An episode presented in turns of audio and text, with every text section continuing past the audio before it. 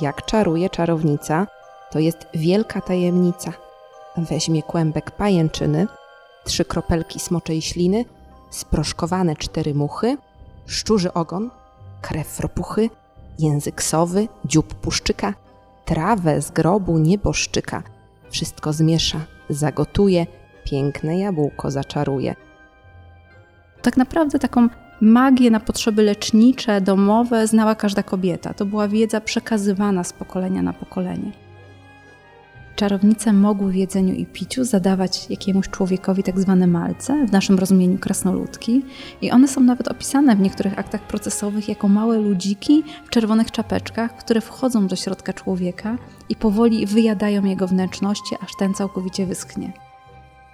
Nie tylko samo zawarcie pewnego aktu z diabłem, ale również zgoda czarownicy na stosunki seksualne z diabłem, co było bardzo istotne. Na sabat czarownica nie musiała udawać się fizycznie, a mogła udać się tam jedynie w swojej postaci astralnej. Faktycznie, przygotowując tą wystawę, odkryłam sobie kilka cech czarownicy.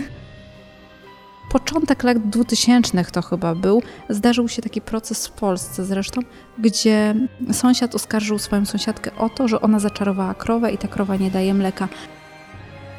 Uznawano, że dzieci poczęte w te szczególne dni są już naznaczone jako właśnie istoty demoniczne, tudzież czarownicy. Jeżeli była w stanie utrzymać się na wodzie, to oczywiście była czarownicą, bo woda jako żywioł czysty nie przyjmie złego.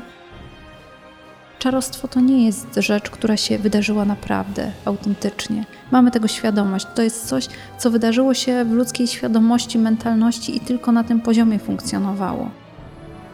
Kobiecość w eterze. Zapraszam, Ola Wójcik.